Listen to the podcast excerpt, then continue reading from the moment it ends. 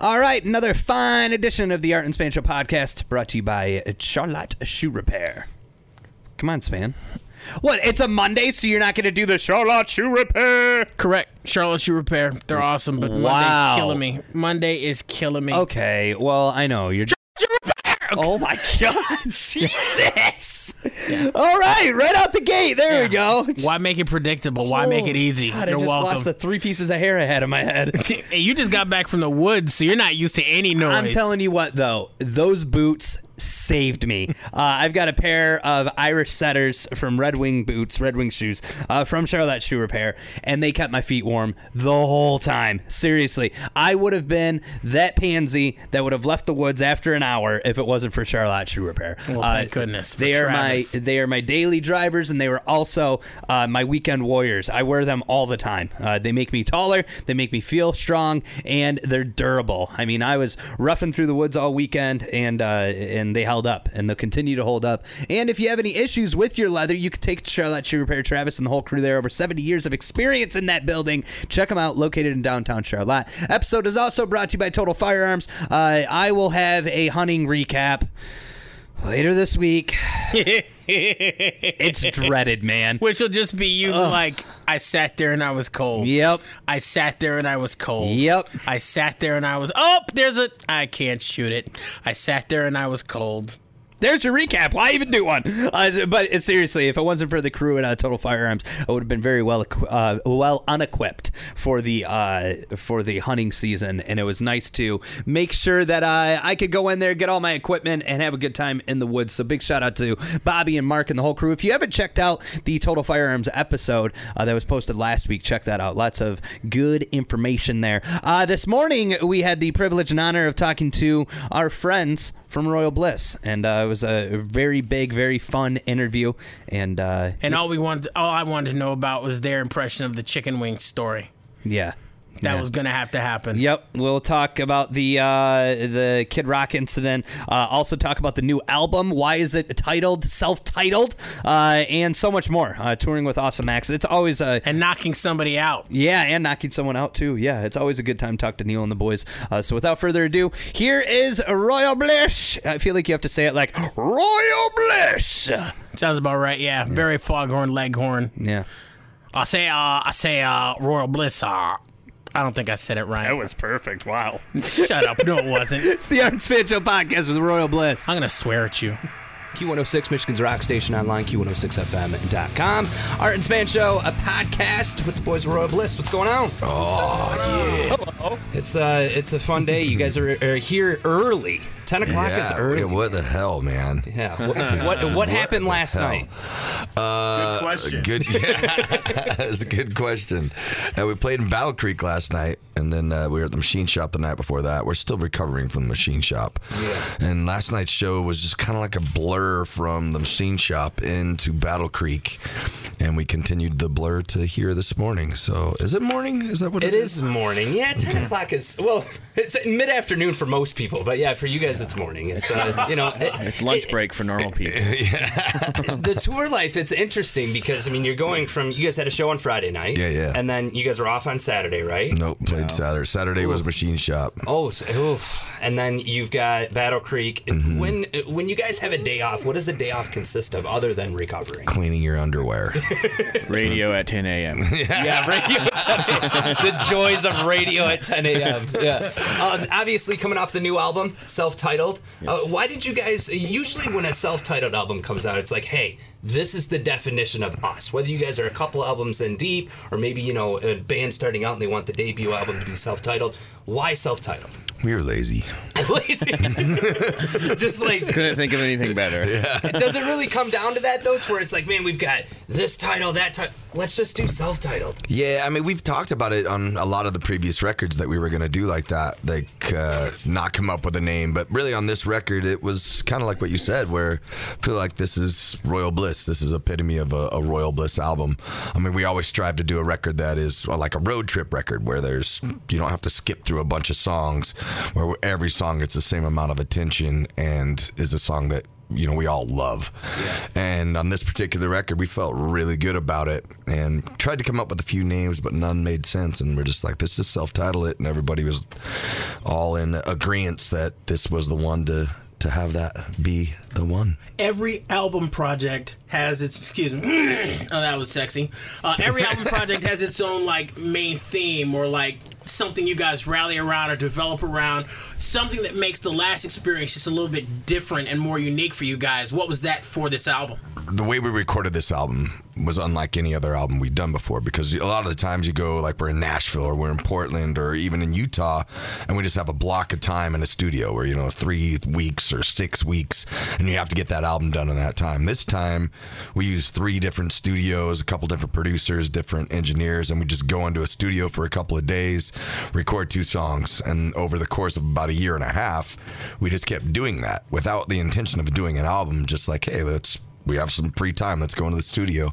And before we knew it we had you know 12 15 songs that we all liked and it was just like we ended up with an album. Let's, let's release it. In one of those sessions you did two songs in two days.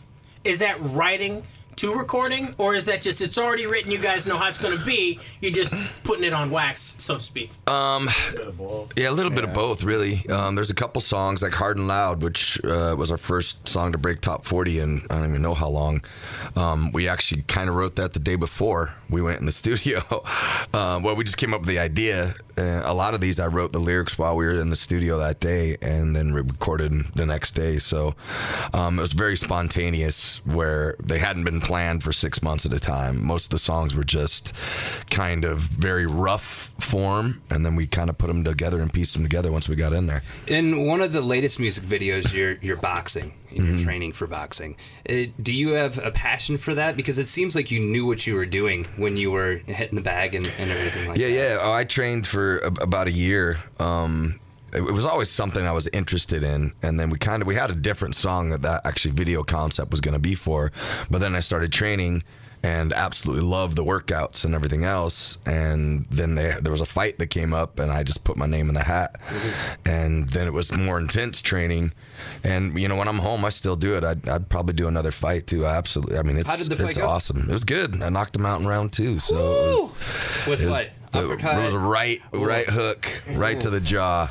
What is that? Give me not, a one two. Not many people. A lot of people talk about like, oh, I gotta do a fight. Was not many people get the opportunity to knock someone else out. Yeah. Um, when you knock someone else out, it's it's not always a feeling of joy. Sometimes it's like a really weird feeling because you're taking that person out of this world for a little bit. Yeah. What was that feeling like? I didn't like it. Um, I mean, it was cool, like right off the bat, because you know it was a match, you know, and and then got him with that right, and he went down. And so I was excited, like, oh, he's done. Called the fight, but then instantly it went to con- being concerned about him and making sure he was okay. Yeah. He's a super nice guy. Like, I wish I would have met him before we fought, because like he, Wait, he's you got to know him before you guys fought Breakfast Yeah. together. A they went little to the bit. bar. it was unintentional. like we, uh, not intentional. Like that we met. We were both trying not to meet each other because we kept hearing good things about each other. Like you're gonna love this guy, and I'm like, I don't want, I don't want to know him. I don't want to know him. I'm gonna tear his head off. Did you meet him in like the fighters meetings? Or Yeah, like it was one of the fighters meetings where you have to show up and like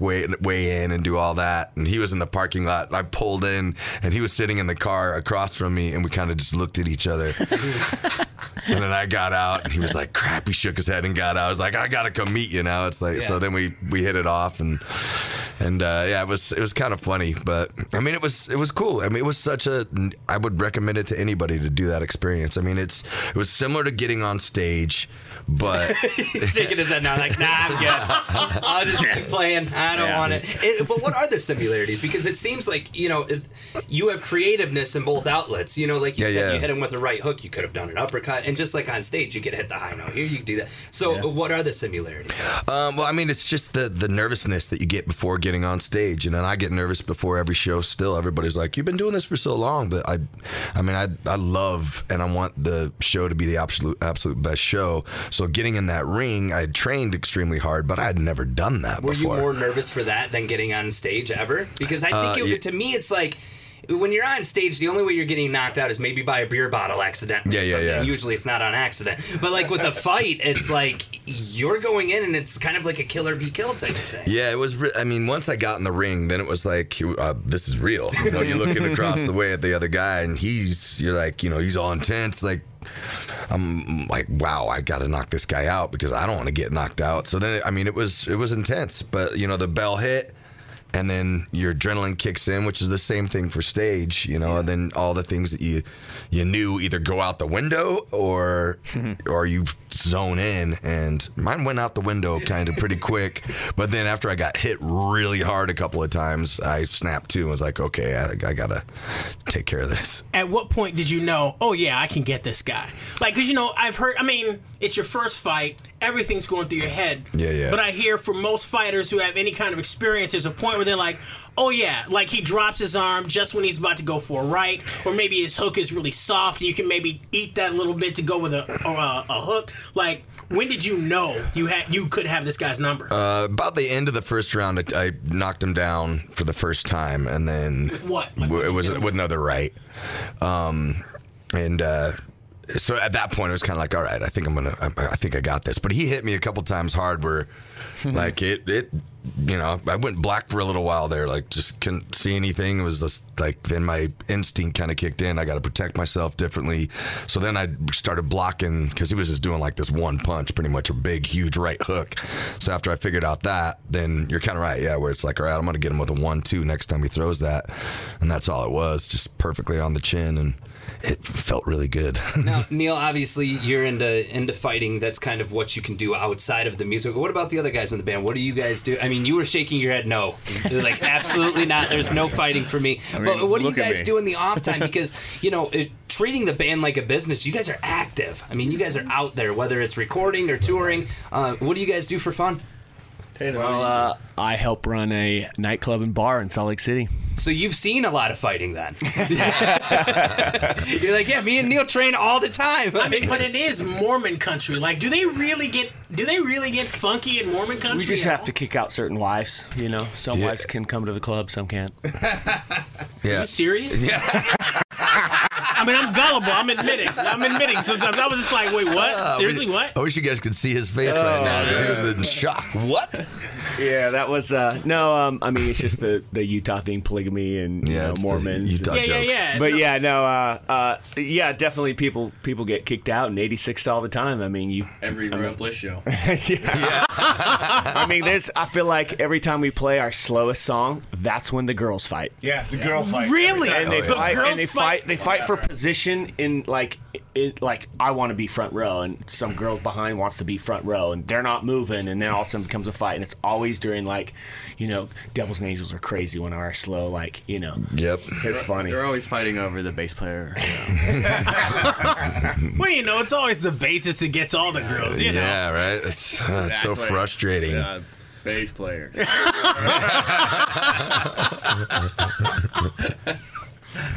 All right. So what else do you guys do, man? Um, I actually I make a lot of artwork. What kind of art? Like painting, watercolor? Um, it's like 3D found object artwork. It's like I, re- I repurpose a lot of stuff. And, What's it called, Brian? uh, screw you art. 'Cause I use a lot. I do a lot of screws. I use a lot of screws and like nuts and washers and stuff. And Oh, so you make like sculptures? kind of like I repurposed build. I'll build like frames and then you know like for a mirror. Then I'll cover the frame with all like the metal junk and stuff. And, And it's pretty awesome. yeah, they're pretty. It- they're pretty it's- cool. it's- they keep it's me busy when I'm off the road. What's it called again? Screw you art. Yeah. So Follow me on Instagram at Screw You Art. you have an Instagram called Yes. Screw You Art. Yes, sir. Yes, sir. Oh, so Screw You Art is your art. Yeah. Screw You Art. Mm-hmm. Yeah, Yes. it's all about familiarity. Get it in uh-huh. people's brains like Yes. 27 times and never forgetting You that Screw You Art, Yes, is a part of what the band does. Yeah. Absolutely. Yeah, right. it's an extension. And he has How it. long have you been doing that? Years. I mean, I've been making art since I was a kid, but like the specifically the screw stuff since about 2011, I'd say. Why screws? Uh, a long story. I ended up with a whole bunch of jars of random junk, and I needed to make room in my tiny apartment I was living in. And my girlfriend at the time was like, this you better do something with this or you know it's you or the screws. And i was like all right i don't want to like i don't want to go to waste. So, so for whatever reason i had like oh here's a frame i already had and then i had the screws and i just started to put it all together and then it just kind of spawned out of that. Hmm. Yeah. It's amazing what people do. Like, so when you're at home, like, how does your girl reconcile the fact that when you're out of town, like doing your thing, you're in a band, and then you come home, you're mm-hmm. doing art, like. Like, how do you juggle the whole like having a girlfriend, doing your art, and then eventually going back into the studio or doing the band? well, this this girlfriend this was back in like 2011 like i don't have this girlfriend anymore i just have a poodle now oh, that makes yeah it it, easier. it makes it way easier and she doesn't care as long as i walk her once a day then i can do whatever i want Okay, so what else? What else? what on. do you do, sir? Uh, I do graphic design. Okay. Really boring. Well, he, he does all our designs for Royal Bliss, like all our logos and T-shirts and things like that. Yeah, the lion head was me. in his mind. And they don't pay me extra for it. Oh, well, you got to talk to the boss, which is right in the room. So you know, just let him know. i have a lot of say Yeah. but when you guys, I mean, you guys have opened up for some legendary acts like Skynyrd. And, Oh, yeah. Is there it, it- Kid Rock. And Kid Rock, yes. Which I mean, we can go into the Kid Rock story of how I We're met going into Neil. the Kid Rock but- story after this. But when you think of the bands that you that you've toured around with, what was the band that was most fun to play with live? Oh man, that's tough. Uh, well, we Candlebox, we always had a really good time touring with them. They're one of the first bands to really take us under their wing and take us out, and it was inspiring because we grew up listening to their music and then became friends, and uh, so it was always fun. I, I could watch Kevin sing every single night, and and he just blows my mind. And uh, but in Papa Roach, that's one of my favorite bands to to play with, and Jacoby's another front man for me personally to watch. That's like, man, I got to bring my A game. Yeah, I got to be like this dude. He just goes like a million miles an hour nonstop. Brings it. Yeah. No, it's, so it's uh, I mean, but there's so been so many bands, and everybody's, you know, there's something. There's quality to just about any band that you go see live that you can fall in love with, be it the drummer, the guitarist, the bassist, you know, the singer. But uh, I mean, it's good to find inspiration in absolutely anywhere that people are just pouring their art out to the audience, and so it's uh, I don't know, it's been a hell of a ride, and, and we've been fortunate to be able to share the stage with some legends. So we've been showcasing the band, but the whole time underneath is a story that Art and Neil were discussing before we cracked the mics open. Here we So, go. Art, I would like you to take lead and explain what the hell was that about. Yeah, I don't remember. I don't remember. That- that's, I I remember enough to to to tell this story, but uh, basically, uh, I've always been a big Kid Rock fan. If you're from Michigan, you're a huge Kid Rock fan, and it's always, you know, uh, been like a dream of mine to drink with them. And when that opportunity comes, you take it and you overdo it, and you regret it the next morning. And that's exactly what happened. Uh, we were at a uh, mutual friend's house, and. I got blacked out drunk with them, and next thing I remember is Neil from Royal Bliss grabbing me and putting me in a chicken wing, and then I woke up in the car uh, crying. I don't even know why I was crying. I felt. I remember like I was arguing with with Bobby Kid Rock about something. I don't even remember what it was, but I remember feeling a very strong man uh, get behind me and chicken wing me, and I was thinking to myself, I've never been put in this position before, and I hear like, "You're out of here," and I look behind. And I was like, was just drinking with Neil just a second ago, and everything was great. And uh, and yeah, it's just one of those uh, first experiences with Jim Beam. I I asked you, Neil, when when you came in, do you remember anything from that? And you're like, not really, Not no. really. I woke up with like little Kid Rock scratches all over my body because I guess I was wrestling with it. Me and him wrestled like for two hours Yeah. that night. You don't remember any of that? Uh, I don't remember any of the wrestling, but I guess like because he had that dude with him, like the handler there. the security guy who was Security playing guy. Candy Crush the whole time. yeah, yeah. Like when he was when Bobby was in my face, I was looked over and the guy's sitting in a hammock playing on his phone and I was like, "What is he paying him for? yeah. what is he paying for?" Like, yeah, I just I remember um I remember I had never had Jim Beam before and I was like, "Well, now's the perfect opportunity." And I mean, I it's literally like the reason why I get into radio is to have stories like that. Kind of like with you guys with a band, you want to have those fun memories and those times. I wish I would have remembered more of it, but I, you know, luckily I didn't ruin too many relationships with that. But yeah, it's, like, uh, you know, do you have any other interesting stories with artists that you could? I mean, obviously you want to kind of keep it on the down low, but but I'm sure there's a couple that. I mean, there's a, a Countless. ton, yeah, countless. and, I mean, yeah, I mean, the Kid Rock one was one of my favorites. I mean, we were in the pool because our our friend had a pool, Yeah. and like jumping off the diving board and throwing volleyballs and doing tricks. Like we turned into twelve year old boys, Yeah. instantly. Like. Yeah, oh no, I'm gonna do I'm gonna do a full 360. so wait till I finish my 360 and then throw the ball. I'm gonna catch it. Oh, it's sweet, bro. and uh, so guys we- became bros Yeah, it was it was funny, man. And Yeah. we played with him a couple of times throughout the years, and it's always it's always a good time. But yeah, I mean, there's so many stories. I can't. I mean, we've had Smashing Pumpkins, like you know, uh, Billy Corgan and and uh, Jimmy uh, Jimmy Chamberlin come up on stage with us at. At a show years and years ago, that was our first like rock star experience in Salt Lake City, and they jumped up and we learned like four or five cover songs we played together, and they were hammered, and uh, and I mean that was like the first true experience of like being with somebody like that. Yeah. And uh, it was that was awesome. That was kind of like the kickoff point. Um, but man, I can't. I mean, what other stories? So like we've gone out uh, karaokeing with like Kevin from Candlebox and Yeah. like, those kind of moments are like you watch this guy like who you idolize and Yeah. he's up there singing Journey or whatever like those kind of things are just But I mean you guys as a turned fan that, too you know Yeah, and you guys turned that around because I do remember the early night of that party, and you guys were all around the campfire playing your instruments and singing. And I, I thought to myself, if I ever have like a really cool birthday party, I want to invite you guys. Like it was just like there was drinks and the campfire was going, and it's like you guys take that environment with you everywhere that you go, and that's why I bring up like the you know the back to back nights. I mean, it's got to be tough sometimes, but you, it's it's similar to radio in the sense where you've got to turn that switch on because if you meet someone who's like, "Hey, I listened to you," you don't want to be that a hole who's like, "Get the hell away from me." Is it Yeah. hard to constantly be on, or is it like, man, we get the privilege and honor of being able to do this? You know? I mean, that's as long as you have that in the back of your head, you know, a lot of the times. But there's,